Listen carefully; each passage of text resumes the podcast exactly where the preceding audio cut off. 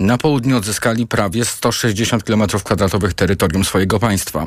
Dotąd kontrofensywa nie przyniosła natomiast jakiegoś wyraźnego przełomu, a ukraińskie władze przyznają, że sytuacja na froncie jest skomplikowana. Kolonia karna, do której trafił Andrzej Poczobut, to jedno z najgorszych takich miejsc na Białorusi, alarmują eksperci. Polsko-białoruski dziennikarz i aktywista został przewieziony do Nowopołocka, gdzie ma odbywać karę 8 lat pozbawienia wolności o zaostrzonym rygorze. Anna Maria Dyner z Polskiego Instytutu Spraw Międzynarodowych mówiła w TOK FM, że mało widzeń z najbliższymi i ograniczone możliwości otrzymywania paczek to nic w porównaniu z trafieniem do izolatora. Człowiek nawet nie ma materaca, nie ma pościeli, trzeba spać na gołych deskach i potem ta prycza jest zwijana, więc w zasadzie strażnicy cały dzień monitorują, czy człowiek nie przysypia, czy cały czas chodzi po tej celi i to jest jakby jedno z takich narzędzi, w zasadzie można byłoby powiedzieć, że współczesnych tortur. Anna Maria Dyner tłumaczyła także, skąd bierze się nienawiść białoruskiego dyktatora Aleksandra Łukaszenki do Andrzeja Poczobuta. Przede wszystkim za niezłomność Andrzeja, dlatego że nie jest to pierwszy raz, kiedy Andrzej wylądował w białoruskim więzieniu. Za to, że Andrzej przez lata krytykował białoruskie władze za to, co robią z własnym państwem. Za to, że Andrzej przez lata domagał się praw dla polskiej mniejszości. Andrzej Poczobut został skazany przez białoruskie władze w politycznym procesie za m.in. podżeganie do nienawiści czy działalność terrorystyczną. TOK 360. Do Sejmu wpłynął projekt nowelizacji ustawy o referendum ogólnokrajowym. Zmiana przepisów ma związek z tym, że forsowane przez PiS głosowanie w sprawie rzekomej przymusowej relokacji migrantów ma odbyć się jesienią razem z wyborami parlamentarnymi. Chodzi więc o kwestie techniczne, choćby o to, żeby godziny przeprowadzenia referendum pokrywały się z godzinami głosowania. Premier Mateusz Morawiecki, pytany przez TOK FM, zapowiada, że w referendum będzie najprawdopodobniej jedno pytanie. Wstępna decyzja taka jest, ale nie ma tutaj decyzji 100%, ponieważ może się tak zdarzyć, że zadecydujemy o jeszcze jakimś innym pytaniu. A na kolejne pytanie od naszej redakcji, jak dokładnie będzie brzmiało pytanie to referendalne o relokację i czego miałoby dotyczyć ewentualne kolejne pytanie, szef rządu nie odpowiedział. Nowelizacją ustawy o referendach Sejm zajmie się zapewne na posiedzeniu w przyszłym tygodniu, a do tego tematu jeszcze wrócimy w podsumowaniu dnia w rozmowie z mecenas Elizą Rutynowską, członkinią zespołu programowego na Europę Zachodnią Międzynarodowej Federacji Praw Człowieka. TOK 360. Plantatorzy malin protestują przed jedną z przetwórni w Opolu Lubelskim. Sprzeciwiają się, jak mówią, dewastacji polskiego ogrodnictwa i zbyt niskim cenom malin w sklepach. Anna Gmiterek-Zabłocka obserwuje ten protest. Dzień dobry, Aniu, czy się słyszymy? Dzień dobry, tak, słyszymy. Powiedz, się. Co dzieje się na miejscu? W skupach, nie w sklepach, tylko w skupach. No właśnie, co dzieje się na miejscu? Jest tu bardzo gorąco, nie tylko ze względu na temperaturę, bo na Lubelszczyźnie mamy 27 stopni, ale przede wszystkim ze względu na te emocje, które są wśród rolników, wśród plantatorów. Przyjechało, myślę, że ponad 200 osób. Są tutaj przed jednym z zakładów przetwórczych w Opolu Lubelskim, takim dużym zakładem, z tym, że nie ma, absolutnie nie blokują dróg, nie ma jakiegoś takiego protestu, który byłby agresywny, czy bardzo, bardzo gorący. Natomiast rzeczywiście pojawili się, i to jest ciekawostka, między innymi europoseł Krzysztof Hetman, ale również posłowie, jest posłanka Marta Wcisło i pojawił się również jeden z posłów Prawa i Sprawiedliwości z naszego regionu. Tutaj również przyjechał lider agrounii Michał Kołodziejczak. Jest gorąco z tego względu, że plantatorzy mówią mi wprost, że to, co się dzieje w tej chwili na rynku, w skupach cena malin to około 4 zł, to jest po prostu cena zupełnie dla nich nieopłacalna. W tej chwili za zbiórkę malin trzeba zapłacić 4-5 zł za kilogram, no a jednocześnie trzeba byłoby na tym coś zarobić, by mieć między innymi na nawozy, czy na zarezerwowanie plantacji w przyszłym roku. W tej chwili to jest niemożliwe. Posłuchajmy, co mówili mi plantatorzy właśnie w ramach tego protestu. Tragedia się dzieje, nie co tu oceniać. Wszystko jest lipa. Do tej pory, żeby nie było żadnej reakcji ze strony rządu, niczego, to oni nie wiedzą, co jest w kraju. Słyszę, że malina zostaje na krzakach. No oczywiście, no kto będzie to zbierał? Ile pracowników widać, nie dokładać i tak już jest dołożone. To jeszcze doskładać do pracownika, to już nie ma sensu, a ktoś będzie kasę łoił później. Pan też plantator? Tak, około 3 hektarów. 3 hektary to bardzo dużo. Ile z takich 3 hektarów mógłby pan zebrać? Około 30 ton. No i co pan w tej chwili robi? Malina jest na krzakach? Tak, nie zrywamy. Tak, bo nie opłaca się zrywać po prostu w tej cenie i zostanie. Ze strony naszego rządu nie zostały podjęte żadne czynności, żeby poprawić tą sytuację i ten sezon będzie raczej skreślony. Już w tej chwili u pana ta malina spada na ziemię? Tak. Jest ciepło i spada. Anna Gmiterek-Zabłocka wciąż z nami. Tak, Wojtku? Słuchamy dalej. Tak. Tak, chciałam powiedzieć, że większość zdecydowana rolników, z którymi rozmawiałam, to są właśnie tacy plantatorzy, którzy mają pół hektara, 1 hektar. No tutaj akurat pan, który się wypowiadał, ma 3 hektary, ale przy wszystkich tych plantacjach w grę wchodzą tony malin. I ci wszyscy ludzie mówią, że nie będą tego zbierać, że to wszystko zostanie na krzakach i po prostu się zmarnuje. No bo ile można zerwać dla siebie, tak? Można zerwać, 100 kilogramów i zrobić z tego soki, ale przecież większe ilości nie wchodzą w grę. Z tego, co tutaj mówią rolnicy, sytuacja jest, mówiąc wprost, beznadziejna. Tak jak powiedziałam wcześniej, przyjechał jeden z posłów PiS-u, który przekonywał, że rozmowy trwają, że być może uda się jakoś rolnikom pomóc, ale oni tutaj go wygwizdali, mówiąc wprost, że co im po rozmowach, skoro ta malina już w tej chwili jest bardzo dojrzała i już w tej chwili z tych krzaków spada.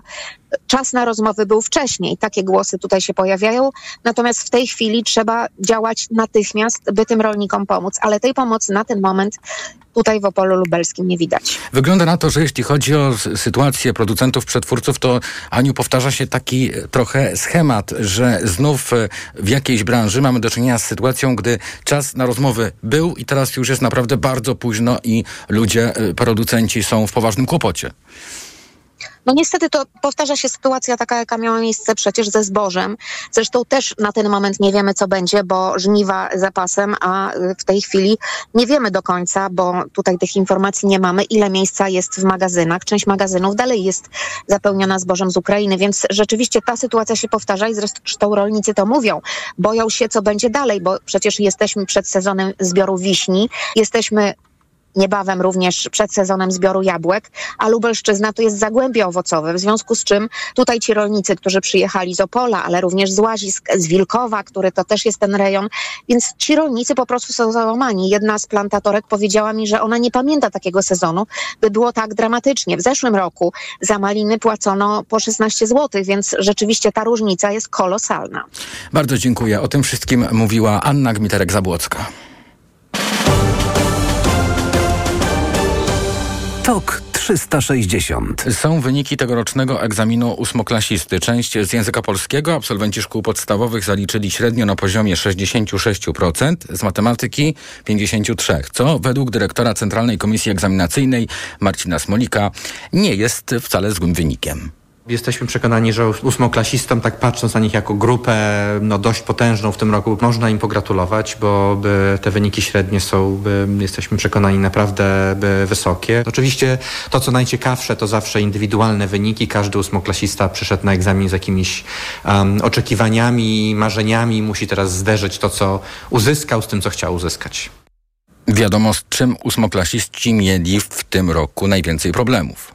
To troszkę podobnie jak w ubiegłych latach są takie umiejętności, które sprawdzają precyzję chociażby języka, czyli na przykład znajomość w ubiegłym roku interpunkcji, w tym roku ortografii, czy znajomość środków językowych w języku angielskim.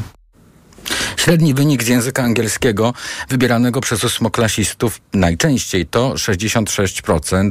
Najlepiej wypadł francuski z wynikiem 82%, ale do tego testu podeszły 83 osoby. Opublikowane dzisiaj wyniki dotyczą uczniów, którzy zdawali egzamin w maju, a zatem te dane nie uwzględniają testów z czerwcowego dodatkowego egzaminu. Tok 360. Pracownia badawcza Ipsos na zlecenie Radia Tok FM i portalu OKOPRES zapytała Polki i Polaków o ocenę kondycji polskiej szkoły. Wyniki badania nie są zbyt dobre, także jeśli chodzi o ocenę działalności ministra edukacji Przemysława Czarnka.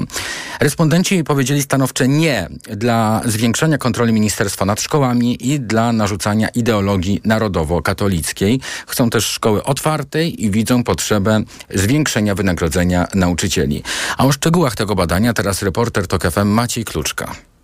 Z badania wynika, że rodzice, ale i uczniowie widzą w programach nauczania za dużo szczegółowej wiedzy. Zbyt przeładowany program oznacza brak czasu i możliwości, by kształcić umiejętności, mówiła w TOG FM dr Olga Napiątek, socjolożka, wiceprezeska Fundacji Civis Polonus. Po prostu dużo frustracji wokół tego, że marnujemy szansę naszych dzieci na to, żeby wchodziły w dorosłość, czy ten czas nastoletni już wykorzystywały uzbrojone w odpowiednie umiejętności i kompetencje, a nie, że jest za dużo tych bardzo szczegółowych treści, tego zakuj, zdaj, zapomnij. Nie chcemy tego, jesteśmy z tym zmęczeni wszyscy. I jasno wynika to z sondażu TOG FM i OKOPRES. Dziennikarze OKOPRES, omawiając wyniki badania na swoim portalu, porównali postulaty i zmiany wprowadzane przez PiS z tymi, które zaproponował Pakt dla Edukacji. Pakt to zbiór reform przygotowanych przez Koalicję Organizacji Społecznych SOS dla Edukacji. Respondenci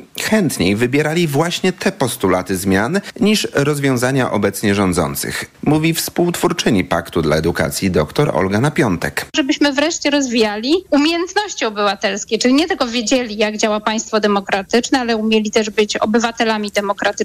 I takich dziedzin życia, w których bardziej powinniśmy wiedzieć, jak działać i działać, niż po prostu wiedzieć teoretycznie, jest mnóstwo. To samo dotyczy zdrowia versus biologia, zachowań ekologicznych, matematyki praktycznej itd. To jest coś, co jest już nieznośne. A obok treści i narzędzi nauczania ważna jest też atmosfera w szkole. Spytaliśmy młodych ludzi, co wam najbardziej w szkole przeszkadza? Oni odpowiedzieli: stres, przemęczenie. A stres generuje m.in. wszechobecne w szkole ocenianie. Jak przyjrzymy się codzienności szkolnej, ile mamy dodatkowo konkursów, tego wyróżniania, cała dyskusja o czerwonych paskach? I choć są przedmioty wymagające oceny, to na pewno nie wszystkie, dodaje dr Olga Napiątek. Cała reszta przedmiotów może być dużo bardziej uczona poprzez dyskusje, współpracę, projekty. Sondaż dla OKOPRES i TOG FM pokazuje wiele bolączek polskiej szkoły, wiele frustracji rodziców, nauczycieli i uczniów. Pakt dla Edukacji stworzony przez organizacje pozarządowe chce to naprawić, a proponowane w nim rozwiązania obiecuje wziąć na warsztat opozycja, gdy tylko przejmie władzę. Bardzo dziękuję, mówił reporter TOK FM Maciej Kluczka, a więcej tych komentarzy dotyczących naszej edukacji w Polsce po sondażu na zlecenie Radia TOK FM i OKOPRES w podcastach na tokfm.pl i w naszej aplikacji mobilnej. Tam znajdą Państwo dzisiejsze rozmowy Krzysztofa Horwata. TOK 360. W wielu miastach Francuzi gromadzą się przed merostwami, pokazując wsparcie dla merów atakowanych w czasie ulicznych zamieszek. Od wtorku w całym kraju trwają gwałtowne protesty po tym, jak w podparyskim Nanterre policjant zastrzelił 17-latka z imigranckiej rodziny. Kiedy atakowani są przedstawiciele Republiki i ich rodziny, atakowana jest cała demokracja, mówiła na jednym z takich zgromadzeń burmistrzyni Nantes Joana Roulon. Rozumiem złość, rozumiem głębokie poczucie niesprawiedliwości, które protestujący teraz wyrażają. Obowiązkiem narodu jest odpowiednio zareagować i zaproponować rozwiązania, które pozwolą zapobiec dalszym tragediom. W czasie protestów zaatakowano 99 merostw w całym kraju. Celem ataku był także dom burmistrza podparyskiego miasta La Ille-Rose. Vincent Jean-Brun przekazał, że jego żona i jedno z małych dzieci zostali ranni podczas ucieczki. Moja żona i dzieci były zszokowane. Żona robiła wszystko, by ocalić dzieci. Wykazała się niezwykłą odwagą. W tej sprawie prokuratorzy wszczęli już śledztwo pod kątem usiłowania zabójstwa. Zamieszki rozlały się także na Belgię, gdzie od piątku zatrzymano około 130 osób. Sytuację z zaniepokojeniem obserwują Niemcy.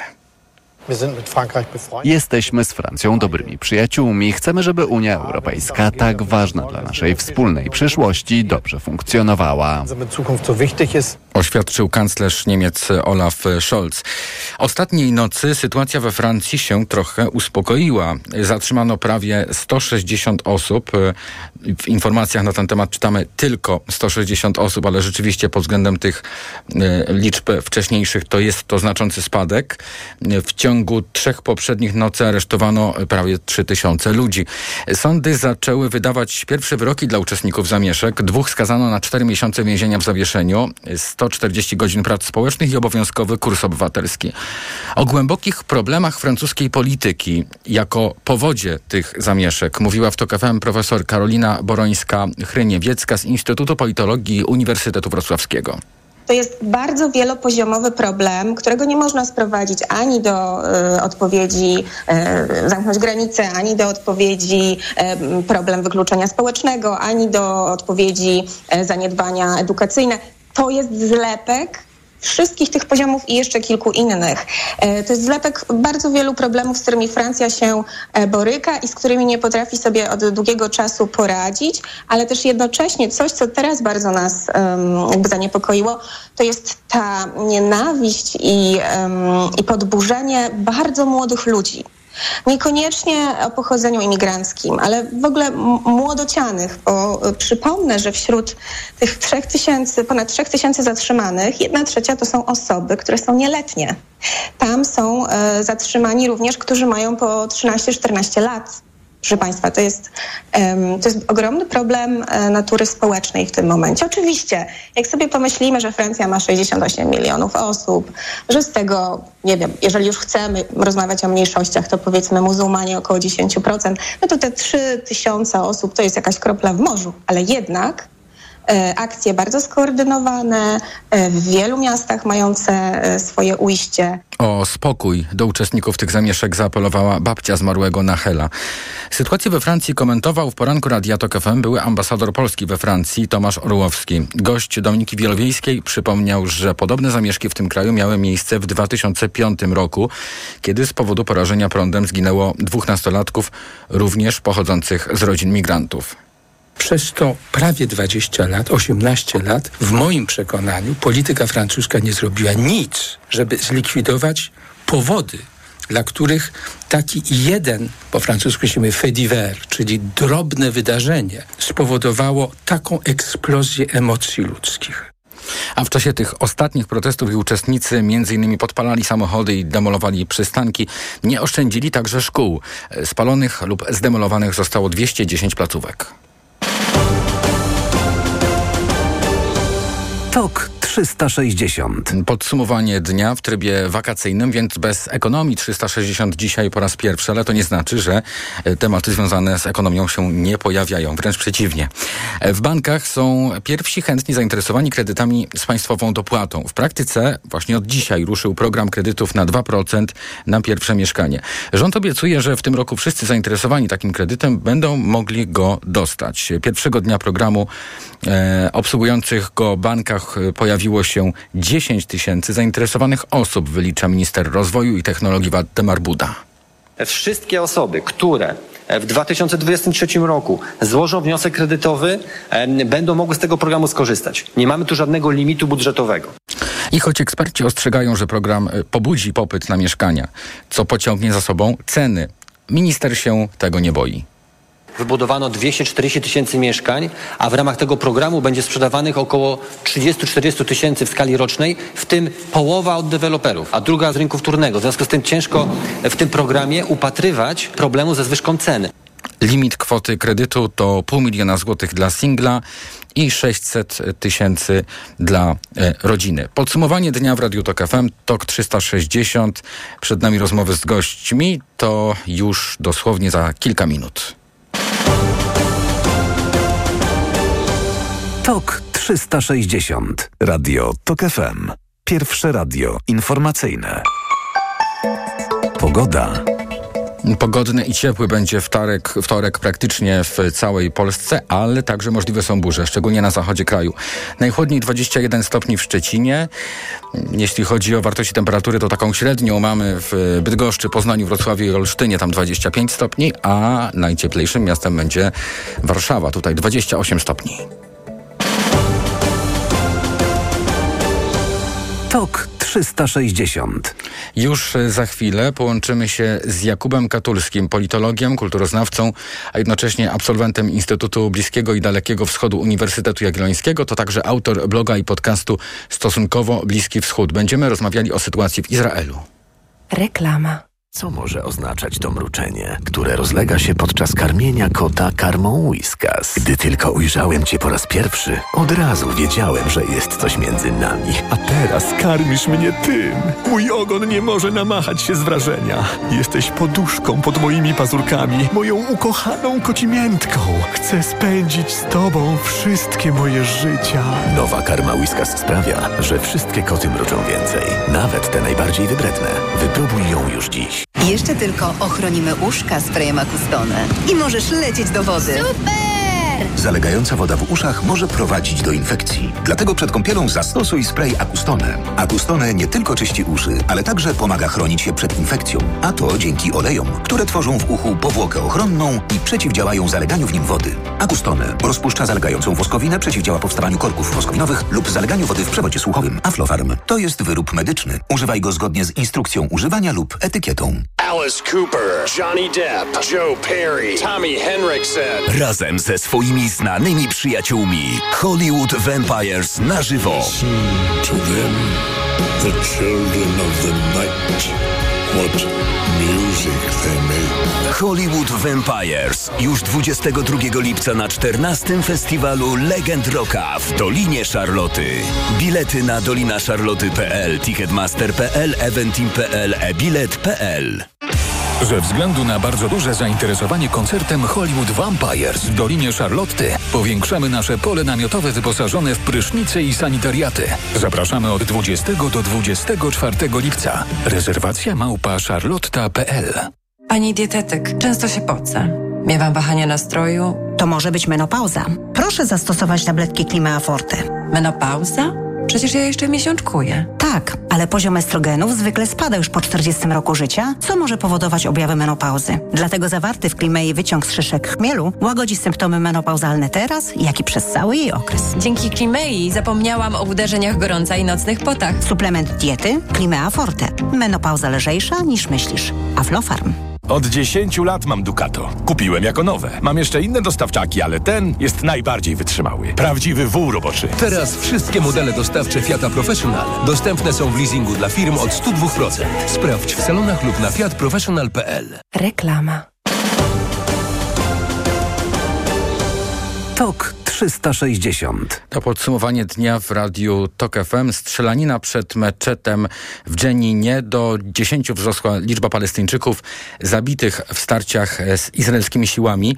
No i to jest kolejny dzień potężnych napięć na linii Izrael-Palestyna. Już teraz łączymy się z Jakubem Katulskim, politologiem, kulturoznawcą i absolwentem Instytutu Bliskiego i Dalekiego Wschodu Uniwersytetu Jagiellońskiego. To także autor bloga i podcastu Stosunkowo Bliski Wschód.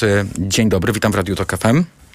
Dzień dobry, dziękuję za zaproszenie. Dzień dobry słuchaczom. Na początek chciałem zapytać o powody tak dużych napięć w tej chwili, no i związanych z tym starć. No, starcia w Dżeninie to tak naprawdę nie jest nowa kwestia, bo napięcia w tej części zachodniego brzegu trwają już dobrych parę tygodni.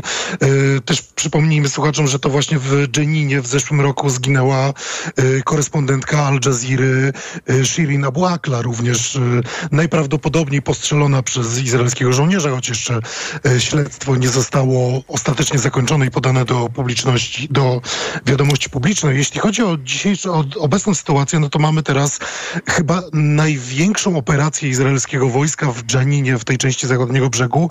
Od jakichś 20 lat około 1000 żołnierzy bierze udział w operacji, która ma na celu zarówno przechwycenie broni, jak i zatrzymanie jednostek palestyńskich organizacji militarnych działających w regionie, w tym przede wszystkim najprawdopodobniej bojowników palestyńskiego islamskiego dżihadu, więc mamy rzeczywiście liczbę około 10 ofiar śmiertelnych wśród Palestyńczyków i kilkudziesięciu rannych, z czego kilku w stanie poważnym. Przynajmniej takie informacje podaje palestyńskie Ministerstwo Zdrowia, choć też z tego, co mi wiadomo, jeszcze żadna z organizacji zbrojnych palestyńskich, z organizacji militarnych, ani palestyński islamski dżihad, ani Hamas, ani pomniejsze organizacje organizacje nie przyznają się, że to są ich bojownicy ranni czy też zatrzymywani przez izraelskie wojsko.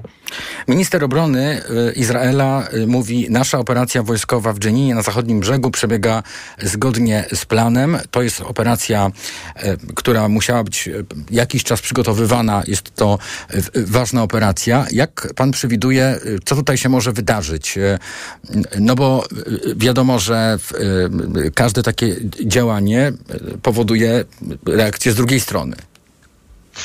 No, z pewnością nie pomoże to w deeskalacji napięć, tym bardziej, że relacje między Izraelem a Palestyńczykami są nie najlepsze. To byłby truizm, żeby powiedzieć, że są nie najlepsze, i z pewnością operacje w Dżeninie mogą spowodować na przykład reakcję ze strony palestyńskiego islamskiego dżihadu w strefie Gazy i ostrzał Izraela, zarówno południowego, jak i centralnego Izraela. Zresztą w południowym Izraelu już ze względu na trwającą operację wojskową zdecydowano, że w przylegającym do strefy Gazy Zderot odwołano dzisiaj wydarzenia kulturalne właśnie po to, żeby uniknąć ryzyka ostrzelania izraelskiej ludności cywilnej przez palestyński islamski dżihad.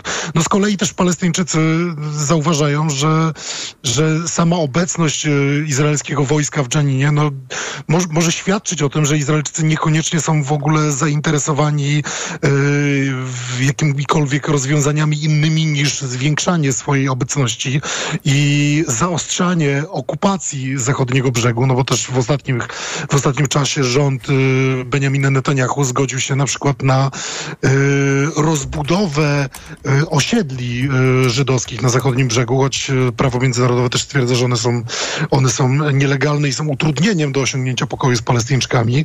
Tak więc to, czego możemy się spodziewać, to najpewniej dalszej eskalacji napięć, a już na pewno takiej eskalacji, powiedzmy, na najniższym poziomie, gdzie rzeczywiście ludność cywilna dokonuje wzajemnych aktów przemocy. Tak samo żydowscy osadnicy prawdopodobnie będą dokonywać jakichś aktów odwetu po tym, gdy palestyńscy bojownicy, czy też po prostu palestyńscy cywile będą na przykład dokonywać zamachów terrorystycznych, czy to z użyciem broni białej, czy z użyciem broni palnej. Już dzisiaj jest podejrzany, został aresztowany 14-letni Palestyńczyk z podejrzeniem dokonania zamachu terrorystycznego, co prawda w centralnym Izraelu, bo w Bnei Brak, ale najprawdopodobniej należy się spodziewać dalszej takiej eskalacji, raczej niskiego poziomu. Zobaczymy jeszcze, co powie Hamas, który jest tą główną organizacją militarną palestyńską, i czy Hamas się włączy w tą konfrontację izraelskiego wojska, najprawdopodobniej głównie z palestyńskim islamskim dżihadem.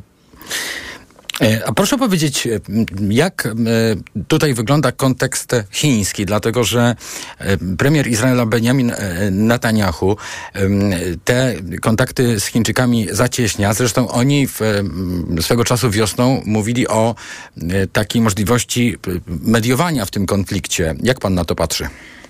No, Chińczycy zapowiedzieli to podczas wizyty palestyńskiego prezydenta Mahmuda Abbasa niedawnej, że są zainteresowani mediowaniem w konflikcie izraelsko-palestyńskim. Natomiast wydaje mi się, że akurat premier Netanyahu nie widzi specjalnie tutaj roli Chin, czy wolałby najprawdopodobniej, żeby Chińczycy się akurat w konflikt izraelsko-palestyński nie wtrącali. No, choć Xi Jinping jasno prezydentowi Abbasowi zakomunikował, że Chiny popierają palestyńskie dążenia niepodległościowe i dążenia państwotwórcze. Natomiast kwestia tej zapowiedzianej wizyty premiera Netanyahu w Chinach, moim zdaniem, jest akurat sygnałem przede wszystkim dla Waszyngtonu. No, ona padła, ta zapowiedź padła podczas wizyty delegacji Kongresu Stanów Zjednoczonych w Jerozolimie. No i jeszcze nie znamy dokładnego terminu tej wizyty Netanyahu w Chinach. Wiemy tylko, że jest zainteresowany i zakomunikował to stronie amerykańskiej. A Chińczycy przede wszystkim są zainteresowani rzeczywiście wzmocnieniem swojej obecności politycznie w regionie i jak również posłużę się truizmem, pewnym rzuceniu wyzwania Stanom Zjednoczonym i temu, żeby to przejmować trochę tradycyjną rolę, dominującą rolę Stanów Zjednoczonych i być może wypełnić nawet pewne luki, które pozostawi po sobie osłabiona wojną w Ukrainie Rosja. Bardzo dziękuję. Jakub Katulski, politolog, kulturoznawca, absolwent Instytutu Bliskiego i Dalekiego Wschodu Uniwersytetu Jagiellońskiego, także autor bloga i podcastu Stosunkowo Bliski Wschód, był razem z nami w podsumowaniu dnia. Za chwilę zmieniamy temat. Będzie o sprawach krajowych, bo o planowanym referendum migracyjnym, które ma odbyć się w tym samym czasie, co wybory parlamentarne. W związku z tym trzeba zmienić przepisy. Wpłynęła do Sejmu ustawa, o którym to projekcie porozmawiamy z mecenas Elizą Rutynowską, członkinią Zespołu Programowego na Europę Zachodnią Międzynarodowej Federacji Praw Człowieka. To już za chwilę. TOK 360. Reklama. Ja to nie mam szczęścia do zakupów. Na Allegro ci się poszczęści. Twoje dni tańszych zakupów? Na Allegro mają. Tylko do środy promocje na Allegro Days, w tym walizki Puccini nawet do 30% taniej. Allegro, nasz najkorzystniejszy sklep. Pani dietetyk, często się pocę. Miewam wahania nastroju. To może być menopauza. Proszę zastosować tabletki Klima Forte. Menopauza? Przecież ja jeszcze miesiączkuję. Tak, ale poziom estrogenów zwykle spada już po 40 roku życia, co może powodować objawy menopauzy. Dlatego zawarty w Klimei wyciąg z szyszek chmielu łagodzi symptomy menopauzalne teraz, jak i przez cały jej okres. Dzięki Klimei zapomniałam o uderzeniach gorąca i nocnych potach. Suplement diety Klimea Forte. Menopauza lżejsza niż myślisz. Aflofarm. Bo w Media Ekspert taniej masz. O tak, taniej masz. Wielka wyprzedaż w Media Ekspert. Na przykład telewizor smart Philips Ambilight 58 cali. Najniższa cena z ostatnich 30 dni przed obniżką 3499 zł 99 groszy. Teraz za jedyne 2999 z kodem rabatowym taniej o 500 zł. Bo w Media Ekspert taniej masz. Nawet nie zdajemy sobie sprawy, ile rodzajów grzybów powoduje grzybice stóp. Dermatowity, drożdżaki, pleśnie i wiele innych. Lecząc grzybice, sięgnij po Stepper Pro. Stepper Pro zapewnia prawidłowe leczenie grzybicy dzięki wyjątkowo szerokiemu działaniu na różne rodzaje grzybów. Stepper Pro. Szerokie spektrum leczenia grzybicy. To jest lek. Dla bezpieczeństwa stosuj go zgodnie z ulotką dołączoną do opakowania i tylko wtedy, gdy jest to konieczne. W przypadku wątpliwości skonsultuj się z lekarzem lub farmaceutą. 1 gram kremu zawiera 10 mg glifonazolu. Wskazania. Miejscowe leczenie zakażeń grzybiczych skóry wywołanych przez dermatowity, drożdżaki, pleśnie i inne gatunki grzybów. Aflofarm. Stasiu, gdzie tu można wypłacić gotówkę? W bardzo wielu miejscach, kochanie. W sklepie spożywczym, na stacji, na poczcie. Jak płacisz za zakupy kartą, to możesz też wypłacić gotówkę. Płacąc kartą za zakupy, przy okazji wypłacisz gotówkę. Szczegóły na polskabezgotówkowa.pl.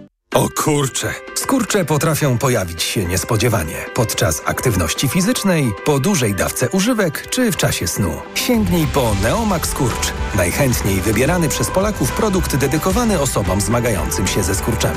Suplement diety Neomax Skurcz zawiera nie tylko magnez i witaminę B6, ale także potas wspierający prawidłową pracę mięśni. Neomax Skurcz pozwala cieszyć się ruchem i nie myśleć o skurczach. Neomax Skurcz. Więcej niż magnez. Aflofarm. Ruszamy na wakacyjne podróże, małe i duże, z Circle K. W każdy piątek, sobotę i niedzielę rabat 35 groszy na litrze na dowolne paliwo z kartą Ekstra. Nie przegap i korzystaj wielokrotnie. Szczegóły i lista stacji w regulaminie na circlek.pl. Znów mam infekcję intymną. Ja to mam pH. Tak, możesz mieć za wysokie pH pochwy, co sprzyja infekcjom. Zastosuj Iladian Direct Plus. Iladian Direct Plus przywraca i utrzymuje fizjologiczne pH pochwy, dzięki czemu zapobiega nawrotom infekcji. Iladian Direct Plus. Zapomnij o infekcjach intymnych. Pomocniczo w leczeniu oraz w profilaktyce bakteryjnego, grzybiczego lub mieszanego zapalenia pochwy, w łagodzeniu suchości i uczucia napięcia błony śluzowej pochwy. Aflofarm to jest wyrób medyczny. Używaj go zgodnie z instrukcją używania lub etykietą. Chcesz, by Twoja firma rosła jak na drożdżach? Prowadź swój biznes w Santander. Tak jak w mojej piekarni polecam świeże bułeczki, tak przedsiębiorcom polecam otworzyć online konto firmowe godne polecenia w promocji. Można zyskać prowadzenie konta za 0 zł oraz premię do 1500 zł. Santander Bank Polska pomaga prowadzić biznes. Jesteśmy organizatorem promocji godnej polecenia edycja 4. Możesz do niej przystąpić do 31 lipca bieżącego roku, jeśli prowadzisz jednoosobową działalność gospodarczą i skorzystasz z bankowości elektronicznej linii firma. Szczegóły znajdziesz na santander.pl/firma. Reklama. TOK 360. Do Sejmu wpłynął projekt nowelizacji ustawy o referendum ogólnokrajowym. Nowela jest potrzebna, dlatego że Prawo i Sprawiedliwość, obóz rządzący, forsuje ideę głosowania razem z wyborami parlamentarnymi, a w związku z tym muszą pokrywać się godziny głosowania i trzeba dopracować takie techniczne szczegóły. Pytanie, czy tylko o nie chodzi w tej nowelizacji. Już teraz będziemy na ten temat rozmawiali z mecenas Elizą Rutynowską, członkinią zespołu programowego na Europę Zachodnią Międzynarodowej Federacji Praw Człowieka. Dzień dobry, witam w Radiu Tok FM. Dzień dobry, panie redaktorze, dzień dobry wszystkim słuchaczom. To skoro mamy już ten projekt nowelizacji, trafił on do Sejmu, więc możemy wszyscy zobaczyć, przeczytać, to jakie są pani obserwacje, czy to jest dobrze napisany projekt i czy tu jest wszystko jasne? Ja oczywiście obserwuję ten projekt i analizuję posunięcia polskiego rządu z perspektywy prawno-człowieczej przede wszystkim, a tutaj z wyłączeniem kwestii technicznych. Projekt może być napisany spójnie, jeżeli chodzi o techniczne aspekty, natomiast nas bardziej interesuje to, dlaczego on w ogóle się pojawił.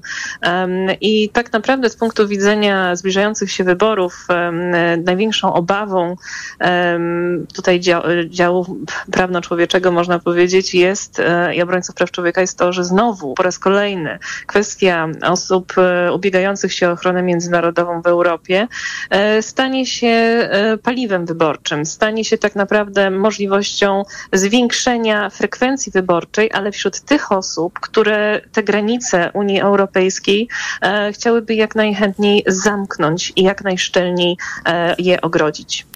Referendum to zapowiadane przez rządzących ma odbyć się w tym samym czasie, co wybory parlamentarne.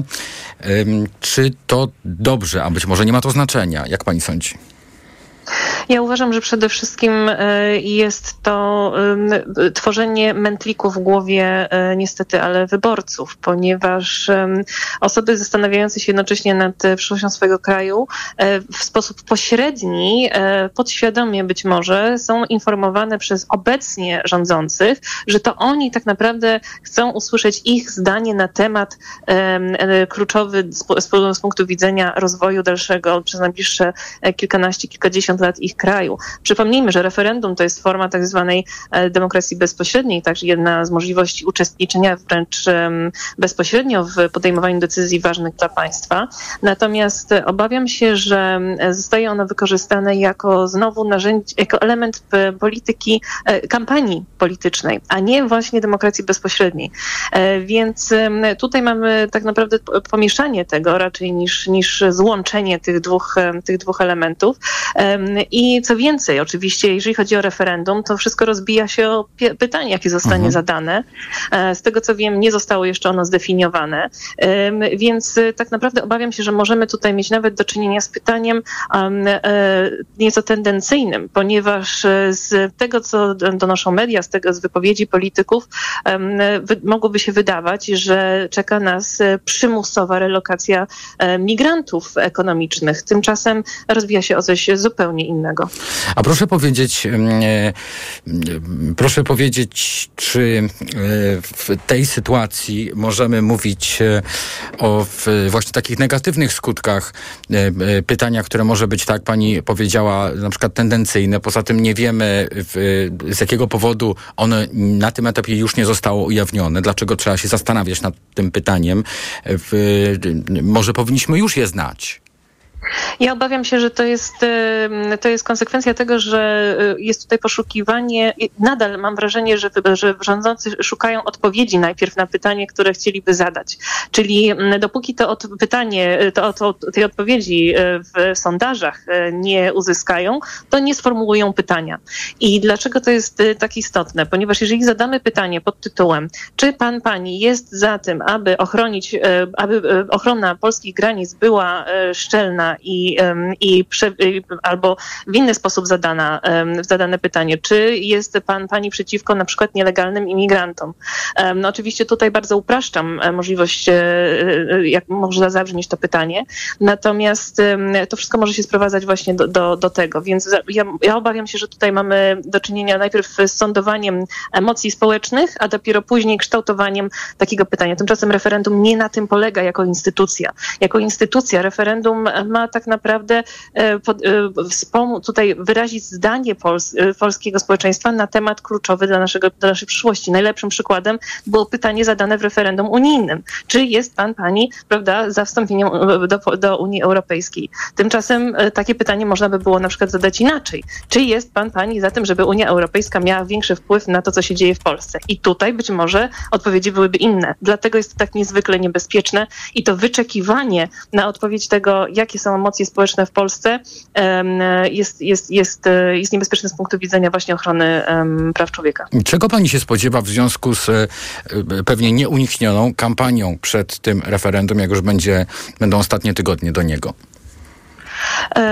Najbardziej obawiam się powtórki z propagandowego języka wykorzystywanego w 2015 roku. Natomiast ja bardzo obawiam się też tego, żeby inne również partie polityczne, inne opcje polityczne nie poszły dokładnie tą samą drogą. To jest bardzo proste, aby znaleźć sobie właśnie nowego wroga. Migranci, uchodźcy, bo tutaj te dwie grupy migrantów ekonomicznych i uchodźców, czyli osób uciekających od niebezpieczeństwa w swoim państwie pochodzenia, są mieszane w sposób również niebezpieczny i tak naprawdę udaje się nimi przykryć bezprawie, które się dzieje również na naszych granicach, na granicach Polski. Mówię tutaj o kryzysie na granicy polsko-białoruskiej i obawiam się tego, że udało się de facto rządzącym w Polsce w znaczny sposób doprowadzić takiej znieczulicy społecznej wobec osób, które znajdują się w kryzysie uchodźczym. I to może mieć ogromny wpływ na to, kto zostanie wybrany. Natomiast znowu mam wrażenie, że wybiją się na takiej dyskusji nie głosy racjonalnej polityki migracyjnej, integracyjnej, nieracjonalne argumenty mówiące o tym, że państwo, które nie jest w stanie przyjąć uchodźców lub migrantów ze względu na to, że znajduje się pod presją migracyjną, jak to jest określone w regulacji tutaj unijnej, będzie mogło być zwolnione z takiego obowiązku, również z paktu solidarnościowego tak zwanego, to się nie przebije. Przebiją się bardzo czarno-białe oceny sytuacji i to może doprowadzić się do zwycięstwa odpowiedzi populistycznych. Bardzo dziękuję. Mecenas Eliza Rutynowska, członkini Zespołu Programowego na Europę Zachodnią Międzynarodowej Federacji Praw Człowieka, była razem z nami. A już za chwilę Michał Olszewski, redaktor naczelny Gazety Wyborczej w Krakowie, z którym będę rozmawiał o Igrzyskach Europejskich w Krakowie już zakończonych. Zapytam, czy to była udana impreza. Odkładam na bok sentymenty i chyba lubię cię niestety. Może ci powiem, ale kiedyś, nie raz, teraz. A nocą, gdy dopadną mnie natrętne myśli, nagły dreszcz, wychodzę na sygnale. Trochę przypał, nie trudno, już jadę. Stoję nieproszona wcale.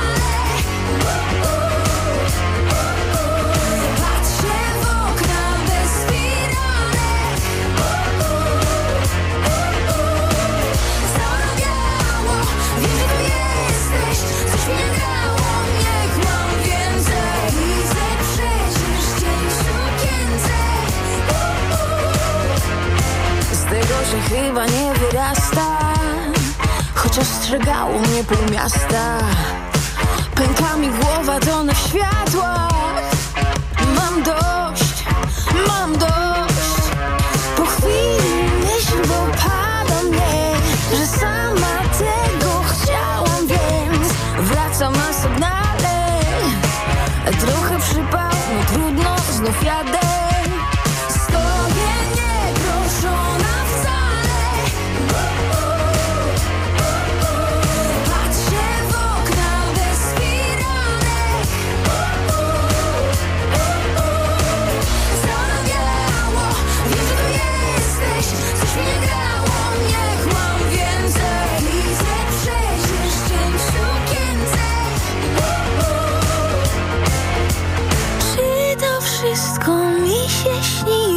I właściwie co to było? Coś na chwilę zamroczyło.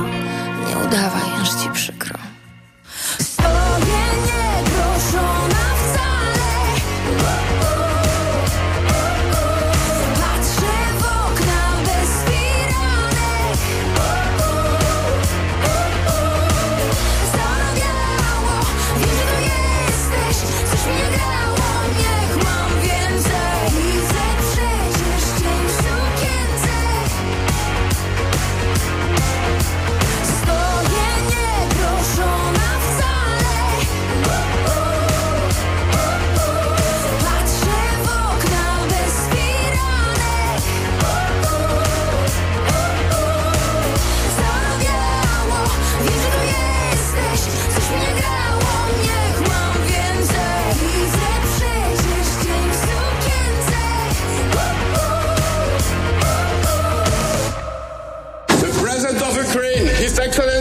Volodymyr Zelensky.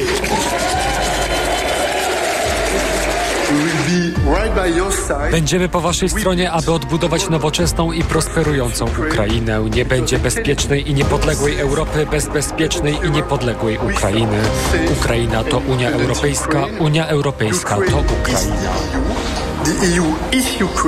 Czym raniejsza Ukraina, im szybciej Ukraina będzie miała potężną broń dalekiego zasięgu. Emanuelu, im szybciej nasi piloci otrzymają nowoczesne samoloty. Olafie, czym mocniejsza będzie nasza koalicja czołgów, tym szybciej skończy się ta rosyjska agresja. Przywrócimy Europie stały pokój.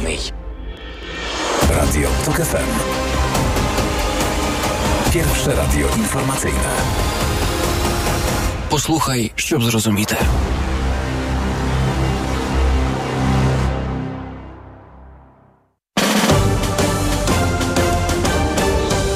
TOK 360. Organizacyjne wpadki, znikomy walor promocyjny i ogromne koszty imprezy.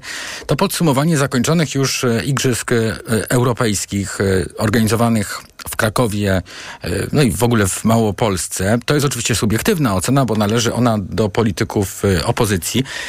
I teraz będę pytał o zdanie na ten temat naszego kolejnego gościa, Michała Olszewskiego, redaktora naczelnego Gazety Wyborczej w Krakowie. Dzień dobry, witam w Radiu TOK FM. Dzień dobry, witam. Jakie to były igrzyska pańskim zdaniem, panie redaktorze? Trudno jest mi ocenić pod względem sportowym, dlatego że to jest, o czym często mówimy w redakcji, ocena nad wyraz niejasna. Natomiast jeśli chodzi o poziom organizacyjny, to ja tutaj powiedzieć optymizmu, to nie powiedzieć nic. Ministra sportu Kamila Bortniczuka zupełnie nie podzielam, dlatego że to były przede wszystkim igrzyska, które jakoś kojarzył mi się z misiem Barei. To były igrzyska na miarę naszych możliwości, to były igrzyska niezmiernie rozdęte, to były igrzyska, którym towarzyszyła Bóg wie jaka propaganda i to były igrzyska praktycznie pustych trybun. A z czego to wynika? Czy tutaj był być może zbyt duży udział, zaangażowanie polityków? Co tutaj nie zagrało? Próbujemy się dowiedzieć od spółki Igrzyska Europejskie, jaka była przyczyna tych pustek, które były chwilami tak znaczące i tak wielkie, że nawet operatorom telewizji państwowej nie udawało się ukryć tego, że po prostu stadiony i areny świecą pustkami.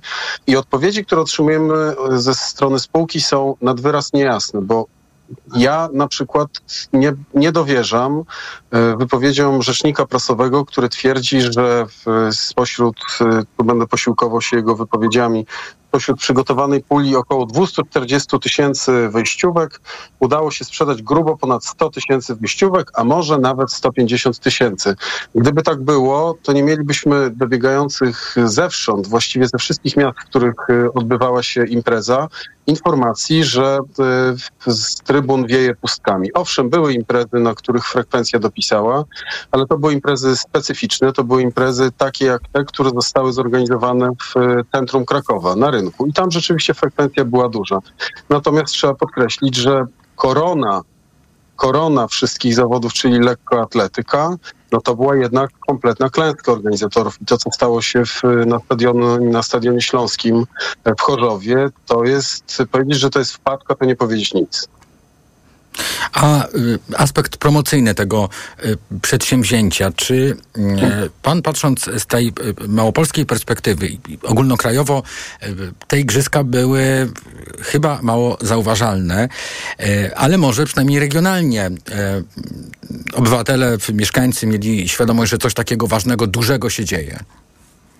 Może jest tak, że to są igrzyska sportów niszowych i siłą rzeczy, poza lekkoatletyką i kilkoma innymi dyscyplinami, zapełnienie trybun byłoby tak czy owak zadaniem niesłychanie trudnym. Nie wiem. Wiem tyle, że na przykład dla Krakowa to była impreza, która została potraktowana przez prezydenta miasta i przez magistrat czysto, powiedziałbym, pragmatycznie. To znaczy została zawarta pewna umowa, Został wykonany pewien transfer finansowy, dzięki któremu miasto mogło wykonać trochę remontów, mogło troszeczkę upiększyć czy uładnić Stadion Wisły, który nie przypomina dzięki Igrzyskom Europejskim i dostarczonym z Warszawy pieniądzom parkingu z przedmieść amerykańskich, tylko już wygląda jak taki średniej klasy supermarket gdzieś niemiecki. No i rzeczywiście te pieniądze przyszły, trochę ulic zostało wyremontowanych, Stadion Wisły, który jest wielką bolączką miasta, wygląda inaczej niż przed Igrzyskami Europejskimi, ale ja nie miałem też poczucia, żeby samorządowcy na poziomie Krakowa jakoś szczególnie się tą imprezą przejmowali od strony promocyjnej, sportowej, dlatego że ja mam takie poczucie, że potraktowali tę imprezę jako rodzaj właśnie transakcji zawartej z rządem. I to transakcji, która, dodajmy, została przez stronę rządową w znaczący sposób podważona, dlatego że w momencie, kiedy Kraków przystępował do negocjacji, mowa była o tym, że do miasta trafi z budżetu centralnego na inwestycje infrastrukturalne około 1 miliard złotych. Tymczasem ta kwota stopniała w miarę upływu czasu i w miarę zbliżania się do igrzysk do 500 milionów. Poza tym to chyba wygląda tak, że w tym przypadku igrzyska zostały zorganizowane, żeby były te pieniądze, a nie odwrotnie, więc może się trudno dziwić, że niewiele osób się tym interesowało. Jeszcze chciałem zapytać o taką bardzo krakowską perspektywę. Daria Gosek z partii Razem, posłanka partii Razem, zwraca uwagę na fakt, że prezydentowi Majchrowskiemu bardzo zależy na tej perspektywie właśnie organizacji igrzysk już tych większych dla Krakowa. Znów zapowiedziało to starania, przy czym w 2014 roku krakowianie się wyrazili, wypowiedzieli na ten temat. Może po prostu tego typu imprezy nie są dla Krakowa. Obchodziliśmy wczoraj 100. rocznicę urodzin Noblistki, która w swoim słynnym wierszu napisała: nic dwa razy się nie zdarza, więc może się okazać, że jeśli jeszcze raz zostanie przeprowadzone referendum i jeśli jeszcze raz zostanie przeprowadzona dyskusja na temat sensowności organizacji Igrzysk Olimpijskich w Krakowie, czy w Krakowie i Zakopanem, czy w Krakowie, Zakopanem i na Słowacji, bo rozstrzygnięcia i możliwości są tutaj bardzo różne, to opinia społeczna będzie odmienna niż wtedy, kiedy dyskutowaliśmy nad organizacją igrzyski, kiedy referendum powiedziało, że społeczeństwo Krakowa tego nie chce. Niewątpliwie Jacek Majchrowski tutaj jest bardzo konsekwentny i swojego zdania nie zmienił. Uważa, że tamta dyskusja została przez miasto niestety przegrana i w momencie, kiedy będzie to możliwe, to do niej powróci. No, ciekawe jest oczywiście, czy mówimy o igrzyskach olimpijskich zimowych, czy też mówimy o igrzyskach olimpijskich letnich, dlatego że tutaj widać pewnego rodzaju rozdźwięk. Marszałek Małopolski Witold Kozłowski buńczucznie deklaruje: jesteśmy gotowi do podjęcia, melduje gotowość do podjęcia najwyższych wyzwań. Podobnie minister sportu. Natomiast jeśli się już rozmawia z prezesem spółki Igrzyska Europejskie, swoją drogą kiedyś znakomitym lekkoatletą Krzysztofem Nowakiem, to w jego głosie no jednak jakiś ton taki, może nie powątpiewania, co realizmu słychać. I w takim wywiadzie, którego udzielił Jarosławowi Kowalowi na łamach krakowskiej Gazety Wyborczej, no pojawiła się teza, że na igrzyska zimowe jesteśmy owszem gotowi, ale prawdopodobnie igrzyska letnie to jest jeszcze pieśń bardzo dalekiej przyszłości. Bardzo dziękuję za ten komentarz. Redaktor Michał Olszewski, redaktor naczelny Gazety Wyborczej w Krakowie, był razem z nami tuż przed godziną 19. Podsumowanie dnia TOK 360 już dobiega końca. Tak szybko, dlatego że teraz pojawiamy się w wakacyjnym wydaniu, które jest nieco krótsze, a zatem bardzo dziękuję za dzisiaj. Audycję przygotowała i wydawała Maria Andrzejewska, realizował ją Krzysztof Woźniak. Oczywiście warto z nami pozostać, bo za chwilę informacje, zaraz po nich zapraszam Państwa w imieniu Przemka Pozowskiego na jeszcze więcej sportu. A ja nazywam się Wojciech Muzal i bardzo dziękuję Państwu za dzisiaj. Do usłyszenia. TOK 360. Radio TOK FM. Pierwsze radio informacyjne. Reklama. Czy wiesz, jak uniknąć wyłudzenia danych w internecie? Czy przyszłość bez haseł jest możliwa? Czy sztuczna inteligencja pomaga zwalczać zagrożenia w sieci? Posłuchaj rozmów o cyberbezpieczeństwie z ekspertem Google i sprawdź, jak chronić się przed cyfrowymi atakami. W poniedziałki, środy i piątki w TOK FM między 13 a 16. Partnerem cyklu jest Google. Każdego dnia dbamy o Twoje bezpieczeństwo w sieci. Siedzi w upale Kasia szczęśliwa. Choć jest gorąco, pot z niej nie spływa. Perspiblock Forte Kasia stosuje, a więc poceniem się nie przejmuje. Suplement diety Perspiblock Forte. Tabletki o wysokiej dawce wyciągu z liści szałwi lekarskiej. Dostępne w aptekach. Plamy pod pachami nie będą kłopotem. Weź Perspiblock Forte i nie martw się potem. Działanie wynika ze składnika produktu. Szałwia lekarska przyczynia się do utrzymywania prawidłowego procesu pocenia. Aflofarm. Latem jest tyle do zobaczenia. Zamki z piasku na plaży, kolorowe motyle na spacerze, widoki w czasie wycieczki rowerowej. Może warto pomyśleć o nowych okularach?